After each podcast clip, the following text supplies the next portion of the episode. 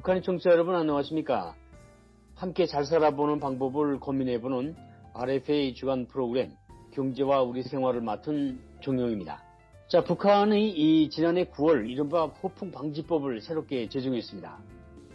이 법이 제정 배경과 의도에 대해 서울에 있는 남한의 통일연구원 정훈희 연구위원님과 이야기를 나눠보겠습니다.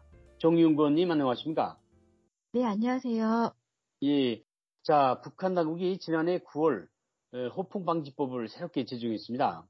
예, 호풍이라면 대체로 이제 거짓말, 즉 이제 사실과 달리 뭔가 부풀린다는 의미인데요. 어, 어떻습니까? 네, 북한이 지난해 9월 허풍 방지법을 제정했습니다. 이 앞서 2021년 3월 전원회의에서는 김정은 위원장이 농업 부분의 뿌리 깊은 허풍을 없애기 위한 투쟁을 벌려야 한다고 간부들을 질타했습니다. 이것은 그만큼 북한 농업 부분에서 과장된 목표치의 설정과 허위 수확량 보고가 만연하다는 것을 의미하는데요. 예, 결국 이제 간부들의 거짓 보고 때문에 생겨난 법이다. 이렇게 볼 수 있겠군요. 네. 이를 두고 외신은 오죽 거짓 보고가 많았으면 이렇게 이제 평가를 했습니다. 아, 실제로 제가 북한에 있을 때도 농촌 부분에서 특별히 포위 보고가 많다. 그런 지적들이 많았는데요. 북한에서 곡물 수확고에 대한 호의 보고 풍토는 언제부터 이제 왔습니까? 네, 이것은 매우 오래된 일입니다. 총련계 제일조선인이 1980년대 북한 협동농장에 1년간 체류하면서 겪은 이 경험을 책으로 써서 폭로를 했을까요? 네, 그런데 이것은 비단 북한만의 문제는 아닙니다.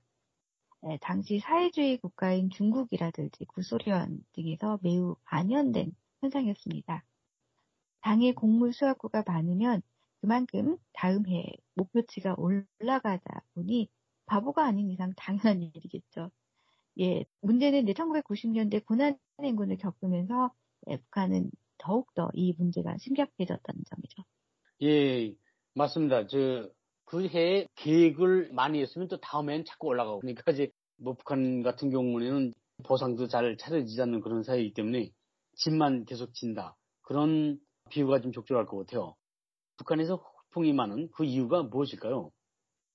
네, 많은 이유가 있을 수 있지만 또 말씀하셨듯이 근본적인 원인은 국가 경제가 어렵다 보니 도시의 공장 기업소뿐만 아니라 농촌의 협동농장에도 국가 지원이 거의 없어지고 자체로 해결해야 하는 상황에 직면하게 되었다는 데 있습니다. 비료도 종자도 기계도 또 기계를 돌릴 기름도 운반할 소도 농장 자체에서 해결해야 하는 체계로 변해가고 있기 때문입니다. 예. 제가 이제 북한에 있을 때도 나타난 호풍은 농촌 간부들 속에서 주로 나타나는데요. 어, 말씀하신 대로 국가에서 대주는 것은 없고 또 자체로 해야 하기 때문에 예, 농촌 간부들은 몰래 그 이른바 비자금 이런 걸 따로 만들어야 했습니다. 어, 비자금은 대부분 쌀이나 가축의 수량을 띄워서 간부들이 몰래 감춰놓는 건데요. 수마 계획을 좁게 보고하고 비자금을 따로 마련하는 것이죠.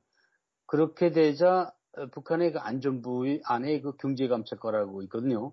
경제감찰과와 검찰서 당국은 호의 보고를 하는 농장 간부들을 잡아내서 처벌하게 되는데 아마 이번에 나온 호풍 방지법에도 이런 형사처벌 조항까지 있을 것 같습니다. 네, 그것입니다. 식량을 국가 몰래 은닉해야만 협동 농장도 어, 이것을 팔아서 자체로 종자도 사고 비료도 마련하고 또 기계로 돌릴 기름도 구입해서 농장을 유지할 수 있는 것입니다. 그래서 협동 농장에서는 국가에 더욱더 수확고를 낮게 보고해야 하는 악순환의 고리가 만들어졌다는 것입니다. 또한 간부들은 이런 공간을 활용해서 또 주머니를 채우는 기회로도 생각하는 것이죠. 허풍이 허풍을 낳는 형국이겠죠? 예. 그러면 이것에 대한 당국의 통제는 뭐 없었습니까? 예, 문제는 그것에 대해 당국이 딱히 나무랄 수 없는 구조라는 것입니다. 사실 당국이 이런 비리를 척결하기 위해 허풍 방지법을 제정했다고는 하지만 이것을 근절하기 위해서는 당국이 충분한 영농 자재를 지원해야 합니다. 예. 그러나 그럴 능력이 또 없다는 것입니다. 오히려 당국은 이런 농장 자체의 자립 능력을 높이 평가해야 할 처지인데요. 국가 지원 없이 국가 땅을 놀리지 않고 특히 군량미 조달을 비롯해서 국가 수매 계획에 더욱이 계획에 포함되지 않는 뭐 사회적 과제까지도 수행하니까 오히려 다행인 것이죠. 그렇다면 힙던 농장에서 식량을 운리간 만큼 그 농장원에게 배분되는 식량은 또 줄어들 수 있다. 그런 말이 되겠습니까?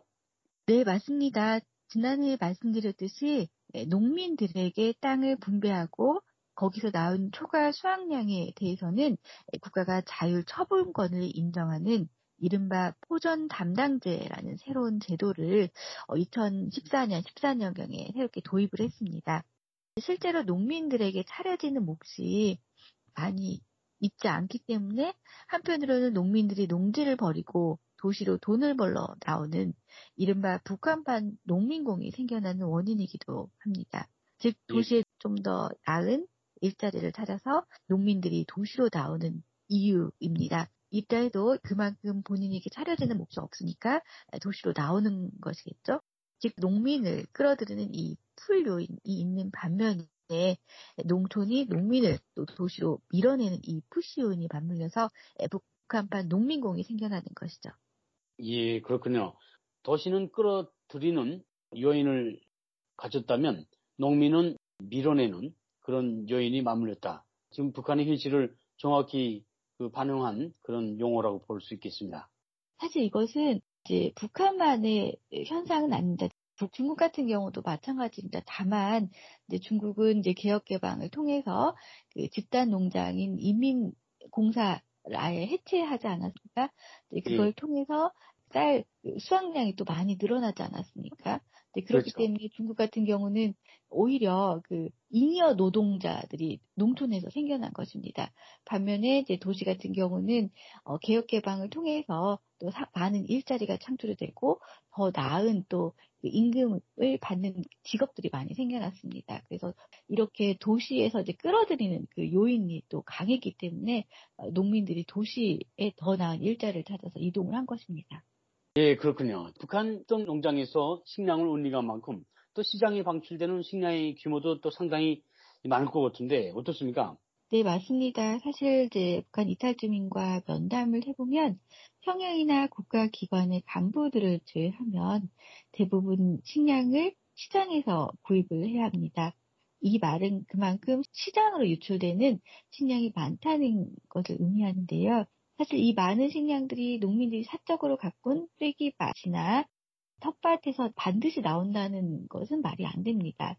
음. 어, 왜냐하면 텃밭에서는 주로 이제 채소나 과일 중심으로 재배를 하고 있고요. 에, 떼기밭, 소토지 같은 경우 는 대체로 자가 소비용입니다.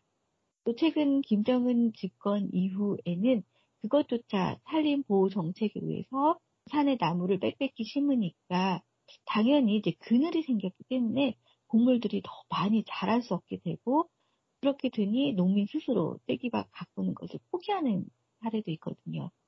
바꿔 말하면 대부분 식량에서 판매되는 식량은 협동농장에서 방출하는 것들이 많고 이것이 바로 북한 식량 수확고 보고를 또 축소시키는 요인이 된다고도 할 수 있습니다.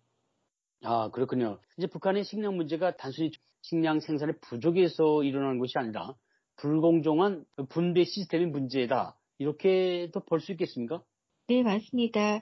유명한 노벨 경제학 수상자 아마르티아 센도 기근의 발생 원인을 단순히 식량의 총량 부족에서 찾지 않았습니다. 네, 물론 북한은 건국 이래 식량이 풍족했던 시기는 거의 없었습니다. 그러나 이런 허위 보고 상황을 고려하면 공식 통계보다 식량 생산량이 좀 더 높을 것으로도 보입니다. 즉 통계가 제대로 잡히고 분배 시스템만 제대로 작동이 되어도 농민들에게 고르게 식량이 분배될 것입니다. 그러면 주민 식량난은 다소 완화되는 선순환 고리가 만들어질 것입니다. 그런데 지금 농민들에게 돌아가는 몫이 거의 없으니 그 원인이 바로 국가뿐만 아니라 이런 간부들에 의한 횡령, 축적도 또 하나 요인이라고 할 수 있습니다. 예, 그렇군요. 어, 그래서 지금 최근 북한이 과거의 식량 배급 체계 시대로 돌리려는 이제 그런 움직임도 보이고 있군요.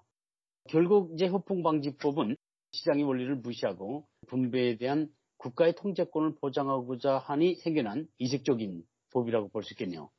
자, 오늘은 여기서 줄이고요. 다음 시간에 또 찾아뵙겠습니다. 네, 박사님 오늘 말씀 감사합니다. 네, 고맙습니다. 예, 경제와 우리 생활 지금까지 도움 말씀에는 남한의 통일연구원 종훈이 연구위원이었습니다. 지금까지 워싱턴에서 RFA 자유한시아 방송 종영입니다. 청취자 여러분 안녕히 계십시오.